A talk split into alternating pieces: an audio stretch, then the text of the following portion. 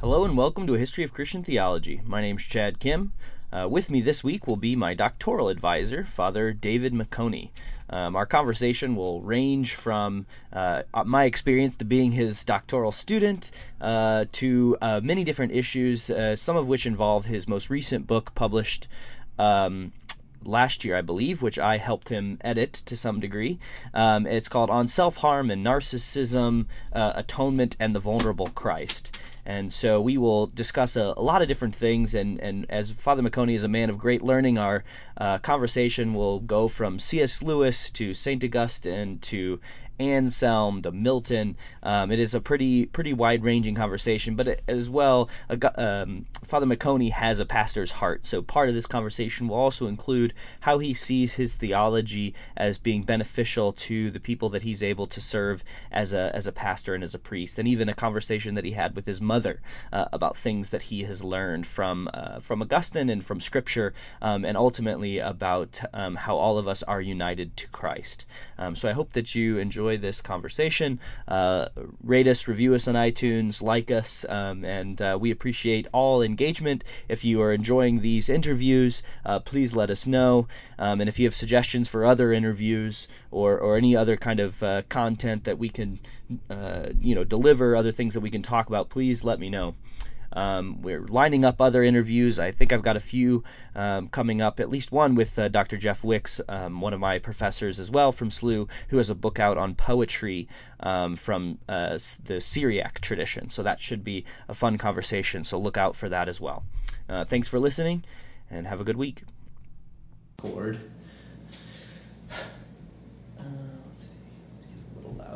It's just a little soft. I've never done an in-person interview for this. We've always done them. Uh, well, I guess that's not true. When we uh, we started it while I was still in Idaho, so some we did just me and my other friend. But um, all right, so this morning, uh, well, this afternoon, I guess, although it's a podcast, so who knows when people will be listening to it. Uh, I have Father David Meconi uh, with me, and Father Meconi is my doctoral advisor, or was, I guess. I finished now. Um, so he just signed away my degree audit. So I think I think that's pretty much it, right? I'll still always be your doctoral father. that's right. The Germans call it the Doktorvater, right? Yeah, so, um, so I get you. You are stuck with me forever. Um, it wasn't that long. You're an easy student. Uh, and Father Meconi is prof- professor of patristics at St. Louis University, um, and he's written a few different books um, on Augustine, and that's his kind of area special of specialty and expertise. Uh, your first your dissertation was the One Christ, right? And Correct. that was uh, published with Catholic University Press. And I recently uh, helped you kind of a little bit. Like I just did a quick glance at it of uh, on self harm and uh, on self harm the atonement and no, and the vulnerable Christ. And the vulnerable Christ. It's an unwieldy title, but yeah. No, you were one of the proofreaders. Thank you. Yeah. And you helped me with my Peter Chrysologus book, another fifth century oh, bishop. Uh, so you've been very helpful. Yeah. Well, so and uh, the Chrysologus book is mostly going to be translation of. It's translation um, and commentary. Yeah. Yeah. Is that out yet? That'll be out this fall here, or maybe early twenty one. Okay. So what? Uh, just kind of going back to the beginning for you. I think you said you did your undergrad at Hope College, right? I was at Hope College, uh, three in some years, and went to work for a while, and got dragged into daily mass when I was working in Chicago, and it made me start thinking about higher things. And I ended up at Marquette University, where I did a degree in philosophy, and then I stayed on, and did a master's in theology, and ended up joining the Society of Jesus back in 1992. I became a candidate in 91, entered the novitiate in 92, and so it's been a while now. Yeah. So 91, 92. So, uh, so then, but you started your like more academic writing and work. I mean, the one Christ was only published a few, like what 2010, 2012, something. Yeah, I don't remember. Not my, that long. My intellectual awakening came yeah. through two Jesuits, Donald Keefe okay. at Marquette University and Father Leo Sweeney at Loyola University. I say that Donald Keefe taught me to love the church, and Father Sweeney taught me that Christ and the church were one. Mm-hmm. And uh, that really obviously puts a little spark into your academic interest. It's not just about writing or amassing lines on your CV, it's about growing in conformity with Christ. Okay. And some are called to that professionally as academics, and but all baptized are called to it in whatever state of life they're in. Yeah. And that's always given me an impetus toward the fathers because they didn't they didn't divide their academic life their scholarly life, their speculative life, from the practical concerns of Christian men and women. Yeah.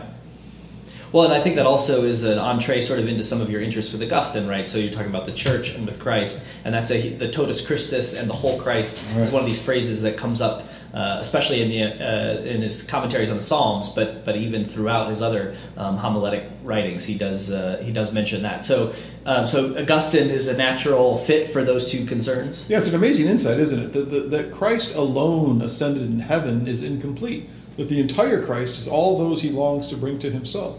And so every time we offer a prayer, every time we reach out to a non believer, every time we try to mend the body of Christ, we're actually, if you will, um, amplifying Christ's presence and making him more and more himself.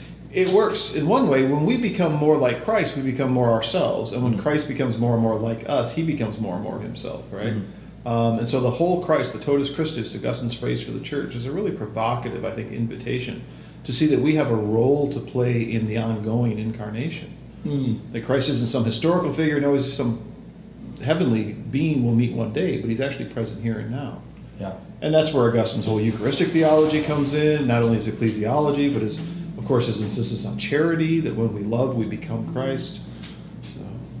Yeah, that's very good. Well, and, and even that um, the like the poles that you were talking about, we become more ourselves and more like Christ at the same time. That that might actually um, speak to some of the themes in the most recent book on self harm and, and narcissism and the vulnerable Christ, because that has something to do with the individual. I mean, when I was reading through that book, uh, one phrase that st- struck me, which I should be uh, I guess I probably should have known, but but you say somewhere in there, as in which is an Augustinian insight, um, that if we have anything of our own, that's basically sin. Sin is the one right. thing that we keep away from Christ. Right. And at, at, one and the same time, that's both sort of comforting that Christ can be um, so near and dear to us that he, you know, that everything that we are that matters is from Him. But it also can be a sort of scary insight um, because we are Americans and we're individuals and we want to have things that are our own. Um, so, could you, you, speak a little bit about the power of that? Um, well, yesterday in the lectionary, we started the Sermon on the Mount. Uh, Blessed are the poor in spirit, and poor in spirit means to admit everything is gift.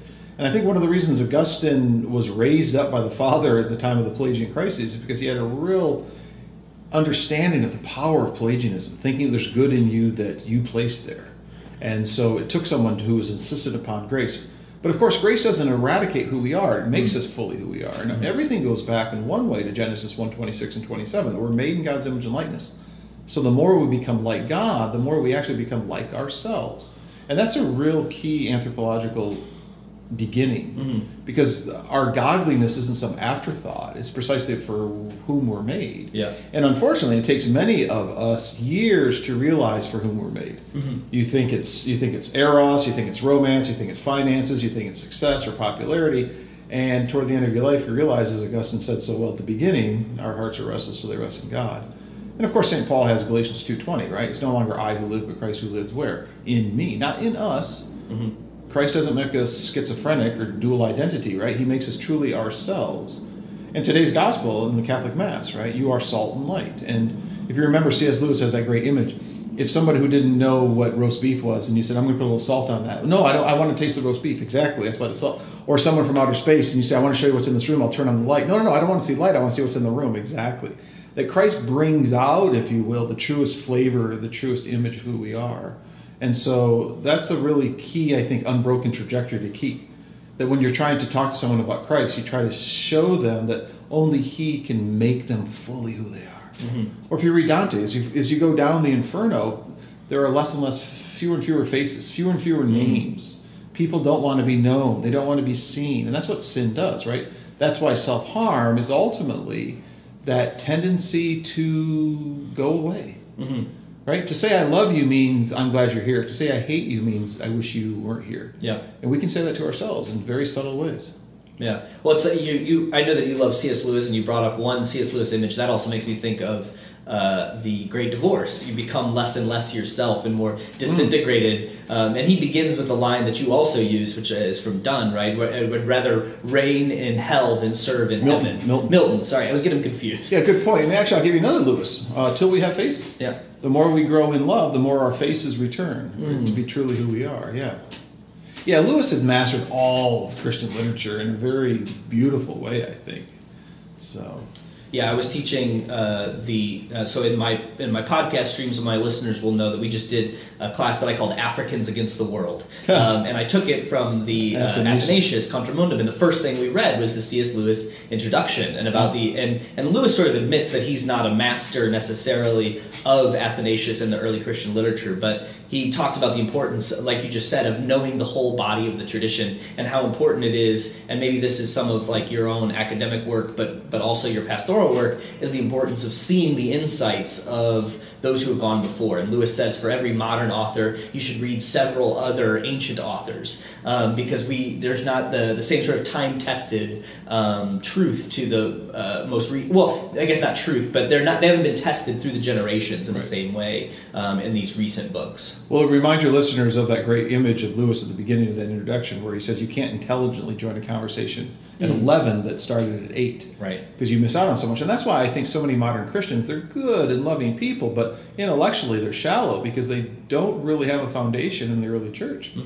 And so as you progress, you start to see that what the scriptures opened up, the fathers start to unfurl, and the medieval doctors start to let flourish, and the moderns who think well begin to see the fruits. And I mean, it's all, well, it's the church. Yeah. Right? Um, Joan of Arc, at her trial before she was condemned unjustly, they asked her, What do you know about Christ and his church? And he said, She said, The only thing I know is that they're one and we shouldn't complicate the matter. Right? And so there's this notion of Christ unfurling, unfolding himself in history. Yeah. And that's who we are today. We're the recipients of all that. And so if that's true, then those foundational figures like Athanasius and Augustine and Ignatius of Antioch, Clement of Alexandria, they deserve a special attention for us. Yeah, and I, I mean, so I come from in my, uh, more of the uh, reform side of evangelicalism, I guess. Um, that's basically I was trained at uh, well, I went to high school at Westminster Christian Academy, um, and my parents are Southern Baptist Here in town. here in town, St. yeah, here in St. Louis. And so those kind of shaping and forming influences, you know, we didn't talk as much about the church fathers, but but I think part of your, you know, what you're uh, suggesting is that for all of us who are uh, like talking about C.S. Lewis as well, all of us, even though we may not come from a Catholic bath- background, there is still the great tradition. There are still, I mean, Don't you know, forget, so Luther's an, insights. Aug- Luther's an Augustinian monk. Calvin read more Augustine than anybody really in the 16th century. So yeah, it is part of your legacy too. Obviously, it has to be. Yeah, I, I a couple things that you were saying reminded me of Calvin, uh, which is you know he begins uh, his institutes asking the question whether or not he should begin with God or man. He isn't sure, um, and sort of the point about uh, you know you are most fully yourself in Christ. Um, is something that uh, that we could say Calvin probably learned from Augustine and from Paul, um, you know, and, and which is, and it, but it's that same insight that you know those two are so closely connected that Calvin isn't sure where to begin his Right. his sort of systematic account. And Augustine would have an answer for him. Augustine says, obviously, the two great commandments are to love God and love neighbor, Yeah. and it doesn't matter where you start. And that's a really essential insight that love is love. So we're, we've been talking about C.S. Lewis. I mean, the four loves, right? Uh, affection, eros, friendship, and, and agape. A big question is: Are those species or modes? If they're species, they're different kinds of loves. Uh-huh. If they're modes, they're all reflections of the one same love. And Augustine will he'll he'll throw his hat in the latter ring because love is ultimately divine. That God is love, and he says therefore love is God. And actually, that inversion he attributes to John himself, which is a bit of a slip or an intentional, um, yeah. And so the point is that we gauge our love of God by how we love one another. That's what John says in his first letter. Whoever says they love God and hates his brother or sister is a liar. And so Augustine will argue that even though love of God is ultimate, it's really the love of neighbor that begins that drama. That most of us learn to love God by seeing a face dangling over the crib. Yeah. Um, we came to love God uh, by loving neighbor first. And even though love of neighbor may be chronologically or even emotionally prior, it's love of God that's ontologically or formatively first. Yeah. And I, as a priest, I do a lot of obviously ministry in hospitals and places, and you, you see mothers at the children's hospital holding their children just as lovely and tenderly as they do Holy Communion. And say, yeah, that's right. I mean, there's a convergence here that Augustine, I think, got better than any other hmm. thinker so far. I really do. Maybe Dante, right? Dante gets into heaven by watching Beatrice. It's his love for hmm. his girl that elevates him, and any good man knows that. By loving his wife properly, he becomes actually holier. Yeah. Yeah, and that opens whole new doors for what it means to be um, outside the church, no salvation. You know, the anonymous Christian. Those who love rightly love. Yeah. Yeah, because Christ is love. Well, this, it strikes me that I hear uh, often sermons that will try to um, dissociate these loves. Right. Um, that like you could love God at the exclusion of loving your wife or your friend or something like that, where they want to pit these loves against each other. And I always like want to cry out from the pew, Right. um, like read some Augustine or read some John. Um, if we love one another, uh, you know, we truly love God. And this is you know this is sort of that same insight. But why is it that we want to fracture these? That we want to make these like co- a competition? The Pharisees and all of us. Um, by loving God, we love a remote being whom we've probably made in our own image and likeness. And what we mean by that is by the law. Mm. And if I've kept the law, then I'm okay with the ultimate, and it's okay that I'm not okay with those around me, the horizontal beings who are as equal as I am. Mm. And I think there is a tendency in all of us to be Pharisees and to keep the rules and that way we don't have to really put our eyes on anyone else. Mm-hmm. We can think about myself. Because Christians do that a lot. We're talking about my salvation, my forgiveness, my and really we're to be other centered at all times. It's not about your salvation, it's about Christ's presence in you. It's that and so um, I think there is a tendency to do that because it's convenient and safe. Especially in trying times. In turbulence, we all want security. And the rules and the laws give us security. And you don't need to be a modern Christian to do that. There's a strand in our Christian um, history of what Eleonore Stump here at St. Louis University calls the stern minded Christian. The person who will destroy himself, herself, those around them in order to show God how much he matters to them. In fact, a couple days before my mom died, um, I walked into her room and she was in tears. And I said, Mom, what's the matter? And she said, I, I'm disappointing our Lord. I said, Well, wh- what's the matter? And she said, I don't want to leave you kids, and that must really hurt him. I thought, Mom, you're thinking of this wrongly. Um, and so I went and got the scriptures, and we read the story of Lazarus. Mm. I said, Look, even he cries at the loss of his friend, Mom. Death is not a good in and of itself. And you're not going to impress God by not letting on how much God's people mean to you. Yeah. And that's the thing about friendship. That's the thing about the community of the saints. We can only love God by loving those whom He loves. And so for a second there, my mom made a stake. She, she became stern minded. Lord, look how much I love you. I don't care about this earth. Yeah. But 1 Corinthians 15 28 is God will be all in all. The, the moment God chose to create, He chose not to be everything.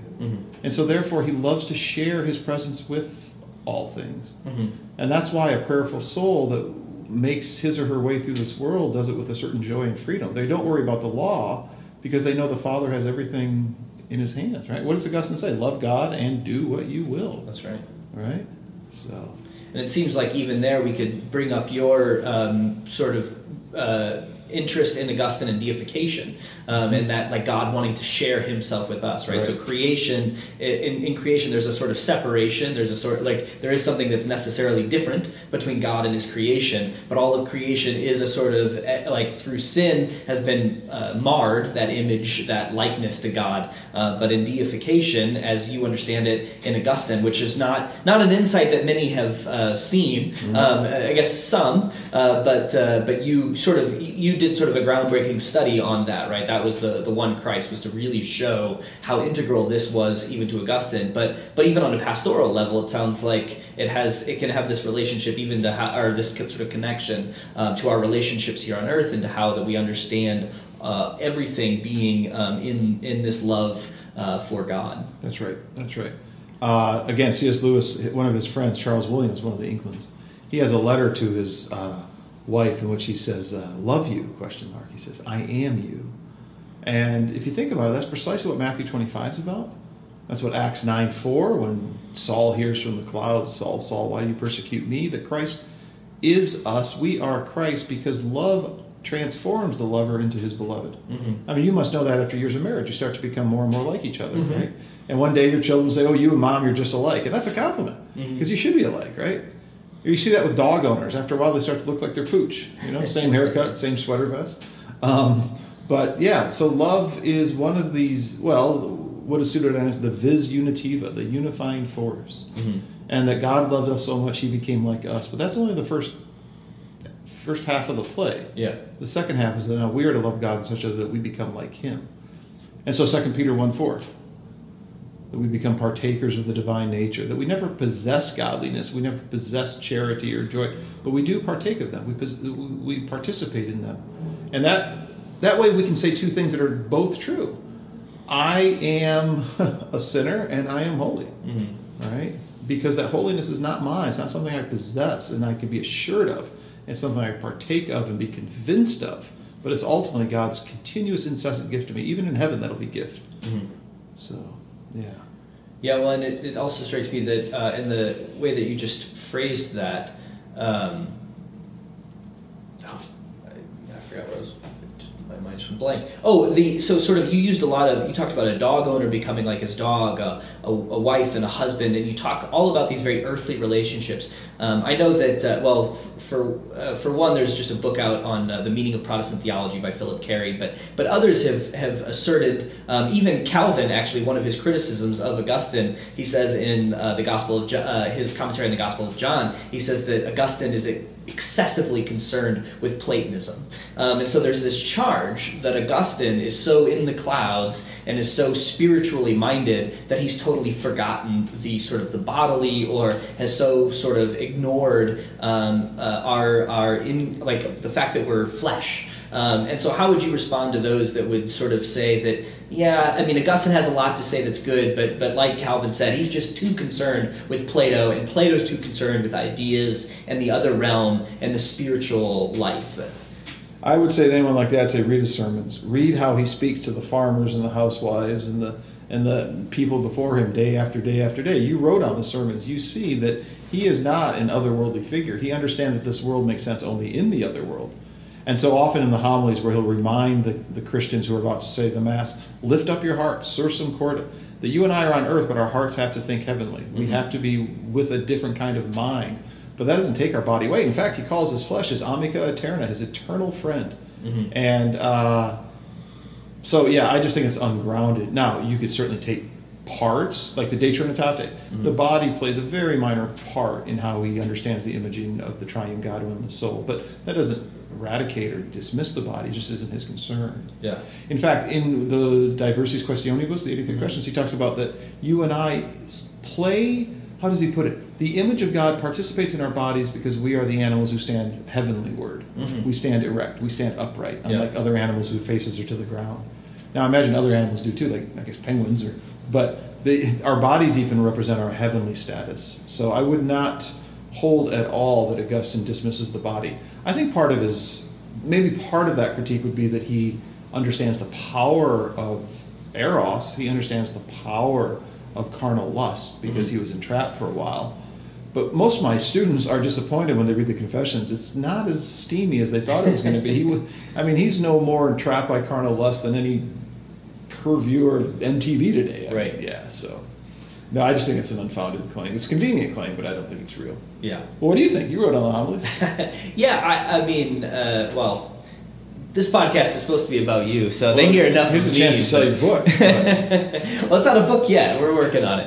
Um, yeah, I mean, I think well, one of the things that I wrote on in the, the the article that I did before I did the dissertation was on um, the sort of um, well, the rhetorical use of like a humiliating um, rhetoric, and and so it could be seen from one angle as humiliating that Augustine speaks about Christ's incarnation in such bodily terms, but that's also precisely the glory of it insofar as. Um, as Christ is uniting himself uh, in that way uh, to, and pa- partaking in the human flesh. So it's not a rejection of because he partakes in it, um, and he becomes the one mediator, right? So one of those oft quoted phrases from from Augustine is that Christ is our mediator from First Timothy. But he he loves this, I think, because he sh- he knows and he sees that Christ doesn't reject it. That's the whole point of taking on the the form of the servant. Right. Um, and at some points, he I think in that article I, I draw on, he uses a Latin word for the beast. It's a brute dumb ac jumentus. Um, it's this very like this word for, for a stupid animal. Um, and and he says that that Christ is that pack horse of the flesh. Right. Um, is what Augustine calls it. And In fact, his uh, commentary on the um, Good Samaritan, that the pack mule upon which the Good Samaritan puts the poor man is the flesh of Christ. Yeah. He comes down in order to put us on, literally on his ass and lift us into heaven. yeah, it's an amazing, earthy, no fourth century, fifth century thinker can be really without the flesh, unless he's a monk somewhere out in the desert. But these people, they smell differently, they acted differently, they sounded differently. I mean, the body was very much a concern each day. yeah. Yeah. Well, that's that's definitely helpful.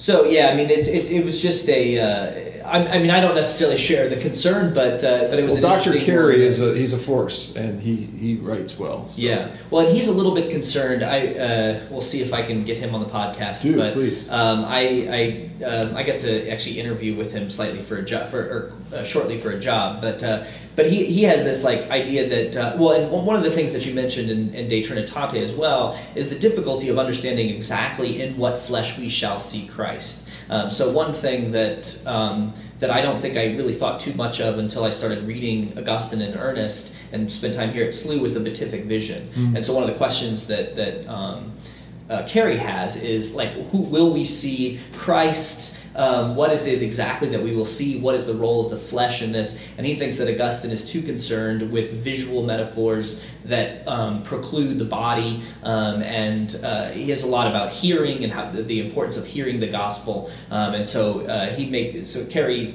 um, when he reads Augustine, he sees this inward turn that seems to ignore the bodily function, and then it, and there ultimately becomes this question of is do we see Christ in the body? Where is the body in this uh, eschatological and final vision? And that's an important question, right? Because if we do gaze upon the Godhead, how do we see the Father and the Spirit who never became visible? Um, Augustine has a great line in one of his Easter homilies where he talks about the wounds of Christ in John 20 not healing. And he says that will be the same for all of us, that our body's tormentum will become our ornamentum. Mm. The, the torments will become our ornaments. And so he never dismisses the body, even in the scars and the wounds.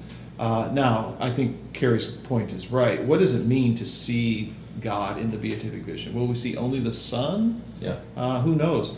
1 John 3 2, that we will become like God, for we shall see him as he is. Mm-hmm. Augustine only uses that line in all of his corpus, I think six times, but they always appear in widows, uh, letters to widows. Mm-hmm. They obviously have reached out to him. What is my husband doing right now? What is he seeing? And uh-huh. Augustine admits, I don't know. Yeah. I really don't know what's going on, but we do have the promise of seeing God and therefore becoming like him. Yeah. So the dynamics are there, the content, obviously he knows now, but he didn't then.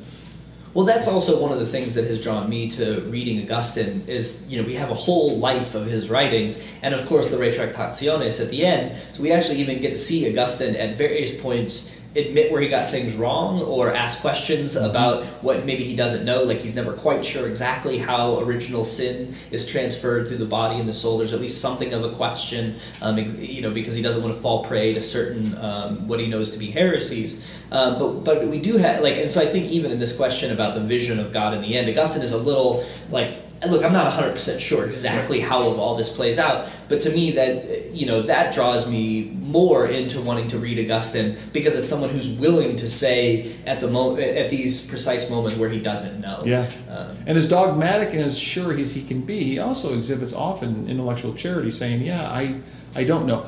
I think Book 12, of the Confessions, is a great example of that what does it mean to create heaven and earth? And he gives these various options. I don't know what exactly these scriptures mean by this. Here's what it can't mean. Yeah. But here are four or five different ways of understanding those terms. So yeah, he's uh, he's what we call an occasional theologian, right? He's rarely systematizing anything, but he's responding to people's questions, and I see in that a, a real appreciation for the other. Yeah. Yeah. Well, and even uh, the confessions, and then I was thinking about Anselm, but this idea that like writing. Uh, you know, the confessions are prayer. Anselm's prologion, uh, proslogion and monologion are prayers. Um, and so writing theologically for Augustine at times is just prayer. Um, and yeah. so they're like, so it's not a systematic treatise in the sense that we might mean it now, but for him it's, um, yeah, it's a dialogue with God. Uh, it's a prayer, but it's also a way of his learning. Remember in the beginning of the De Trinitate, he says, What I don't know, I usually learn by writing. Mm-hmm, yeah. It's getting it out, which is a great example, I think, for all of us who tend to stay inside our heads. But you, as you know, you don't know something until you teach it. Well, so that I was going to say that I like that. The Seneca says, uh, "By teaching we learn," um, and I use that as my mantra because I'm often called into teaching things that I don't feel quite ready to teach. And I start I use that as an excuse, and I say, okay, well, here's an opportunity to learn. Right. I may not have mastered X or Y subject, um, but but I get to learn more about it, and so there's definitely I, I, I am also uh, learning uh, that by writing we learn a lot. So the program here at SLU has given me occasion to really beef up my writing, which uh, I guess a little self disclosure. That was one of the things that that was commented to me very early on, not by you, uh, but by other professors. Like, hey, you're going to need to work on writing if you're going to make this a life. Um, and so that's that's been one of the harder challenges uh, for, for me um, is is trying to get get uh, get some clarity with, with writing. But so I've learned through that as well. Well, we are disciples of the Word, and it's not just writing. You have your podcast, you preaching, but as an academic, writing is the medium with which we can reach a lot of people. yeah. So it is important. But the Word can be expressed both orally, verbally, uh, but also personally, and I think you do that. Exhibit Thank the you. love of Christ. Yeah, well, uh, I'll wrap up here uh, pretty quick. I don't want to take up too much of uh, Father's time, but it strikes me as we talk about the words. You know, someone uh, I think I think he actually said in the O'Donnell biography, which I don't always like, but he points out that. Uh, but he points out that uh, Augustine always has friends around, and he never seems to have a quiet moment. Um, and it, like it reminds me that it, um, there's a um, N. Scott Momaday is a is an author, and he wrote a book. Um, oh shoot, uh, I'm trying to think of what the House Made. No, I can't remember the name of the title. Uh, but anyway, uh, I'll, I'll think about it and I'll put a link up to it. But he writes in the beginning that um, Westerners and white people are obsessed with talking, and maybe it's because their God is the word. um, and so I guess maybe in a, in a weird way, it, it has always reminded me of the place of silence. Um, and and so that's what Momaday is trying to. Uh, um, sort of teach about or talk about is the importance of silence. So it's, it's an interesting thing to think about Augustine, who left us five million words, Five and a um, half. uh, five and a half million words, and um, you know all these different uh, things. But uh, the um, yeah, he just talks about how how much we talk, and Augustine's always talking, and there are always these friends, and um, but in fact there is a place for silence and an importance for silence, and just listening to the word maybe. Yeah, yeah, that would be a great study, Augustine on silence. But he had the uh, tradition of writing during the wee hours of the night. Mm-hmm. There was a silence, and as a popular bishop, he spent most of the days with people adjudicating cases and listening to pastoral concerns and. And, and, and ministering to families, and so he was a very busy person. But I think in one way he really was an introvert. I think he mm-hmm. recharged by returning to his cell, returning to his desk. Mm-hmm. And oftentimes I get the sense that his preaching and his his public life was somewhat of a drain, but he did it because he knew the Lord needed him there. Yeah. Yeah. Well, very good. Um, I think that's probably there, there's a thank you. lot to digest Thank in you that for one. having me. Yeah, thank. Uh, it's it's fun. Uh, we I don't know that we've had too many. Um, just sort of free flowing conversations. You, just you and I. You know, we're always working on a project or something that you know, trying to get me through the program. Yeah, it's usually been a monologue on your end, but yeah. but thank you. All right, very good. Thank you for listening to History, History of Christian Theology.